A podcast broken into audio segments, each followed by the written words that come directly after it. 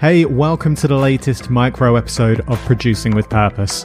First of all, thank you so much if you've come here from the Instagram account and you found us through that, or if you've checked out a guest on a previous full episode, then thank you for checking out the micro episodes as well. It's great to have you here. So, today's episode, I want to talk about um, a topic that was a really big back and forth for me for a long time. And what I'm talking about today is when is it the right time to quit your job and direct your focus onto your business or, you know, onto your new project or turning that side hustle into a full time hustle, whatever way you want to think about it. And the reason that this has come to mind for me today is actually off of the back of a phone call that I had this morning. Uh, it was not something I knew I would be talking about, but that's the way things go. So, a quick shout out as well to Josephine from Ethic Models. Uh, if you're listening as well, then thank you for giving me the inspiration for this episode. And also, in a future episode, I will be having Josephine, who is the co founder of Ethic Models, as a guest on the show because we had a great phone call this morning and lots of things that I thought would be really valuable to bring onto producing with purpose as well. So we got on to this subject of, you know, when it's the right time to quit your job and had a bit of a back and forth about that because obviously, you know, it's it's a common situation that you can be in a job, you can be in a job that's paying you fairly well and then you have an idea or you start up a, you know, a side project that you're working on um, or you've always dreamed of starting this business and it comes that time when you're sitting there and you're really sort of, I suppose, losing focus in your current job um, because you've got these visions and these dreams of what you want to do elsewhere. But the reality is that that new dream, that business, or whatever it is, is either not bringing in money yet because it hasn't launched, or it's not bringing in enough money for you to know that it's the right time to just take that on full time. And it's a hard decision to make as well. Even if your new business is making money, you might be in a very comfortable job. You might have a lot of security there, a real safety net within that. So I would say the real question is how much risk are you comfortable with? So, you know, if you've checked into this podcast today, then perhaps you're in this situation and you'd love there to be a black and white answer. Um, maybe it's a bit of a cop out on my part, but the reality is there isn't a black and white answer to this. There's not a set time. It's not when your business makes X money or there's X money in savings. That's all relative. And it comes down to the individual and how much risk you feel you're comfortable with.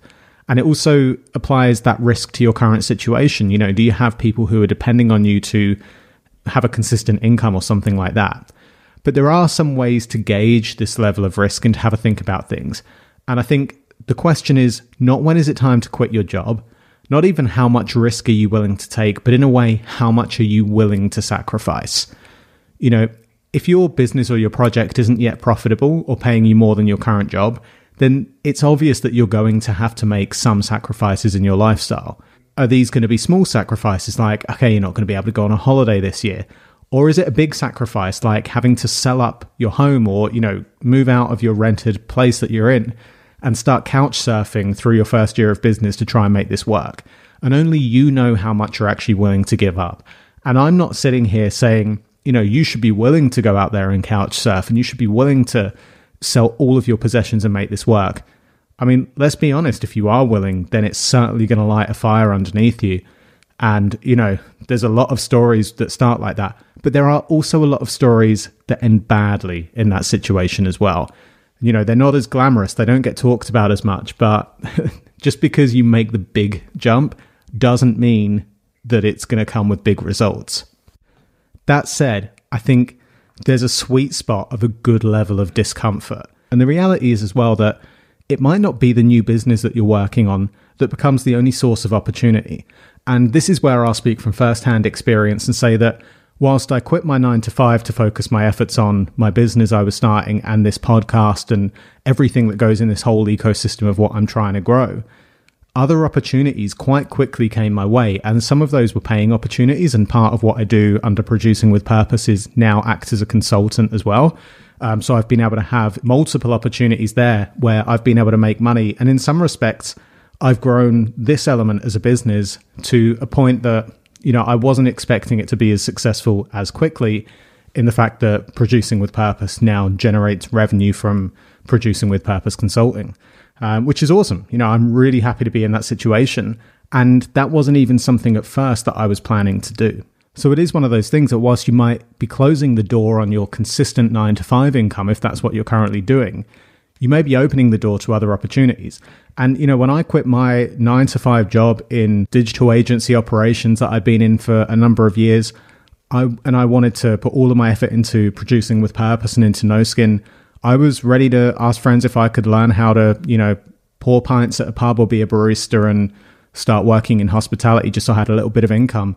And I made myself comfortable with the idea that, you know, I would be scaling back and not having money for a long period of time.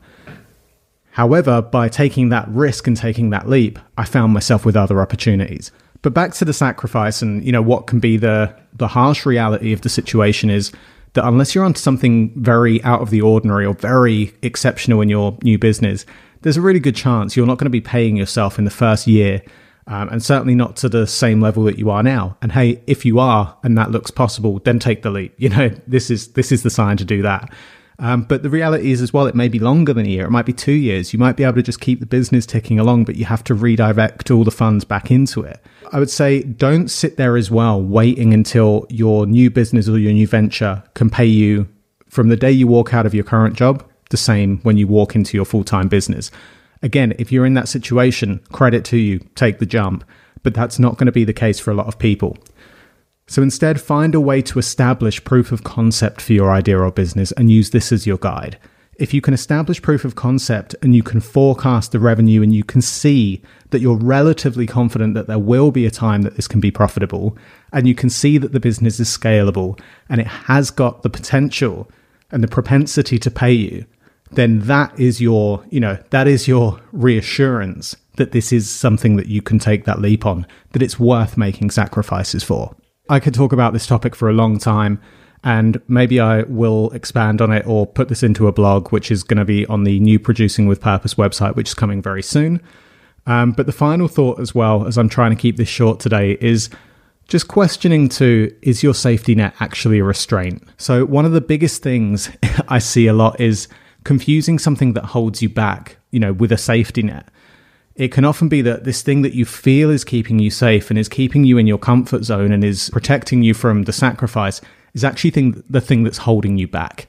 With that extra pressure, that desire to succeed is going to come through. And that's what's going to push you into a position where you can actually chase this dream and make it a financially secure paying reality. Too much financial stress in your first year, that can drown you.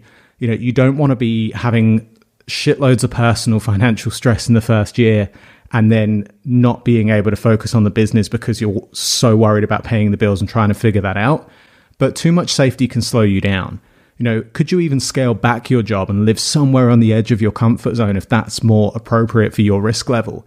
But you know, a little grit certainly never hurt anyone who wanted to chase their dreams, and a bit of sacrifice and a bit of extra resilience is only going to set you up for, you know, a good future in your business. So again, it's not a black and white answer. There are so many things to it. You know how much you're willing to sacrifice.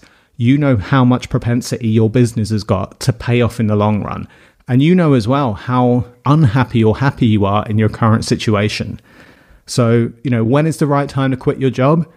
It's when all of those things align. At the end of the day, and I've said this a lot and I will always say it, the most important thing, in my opinion, to starting a business is enjoying the process. The reason that I do this is because now when I wake up in the morning, I can't wait to start working on stuff.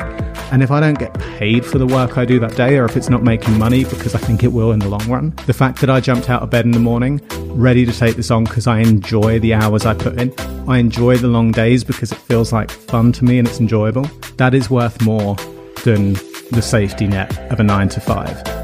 I'll be real, I, I don't know if that will have helped you. I don't know if that will have helped someone make a decision. But even if you're not in a position to do this, but you find yourself in a position to make these decisions, you know, down the line from now, and you just tuned in today to hear my thoughts on it, then maybe balance that up. Maybe think about your own tolerance for risk. Everyone's risk tolerance is personal, but there's no harm in reflecting on that sometimes as well. So maybe something to think about when you turn off this podcast today. Thanks again for checking it out.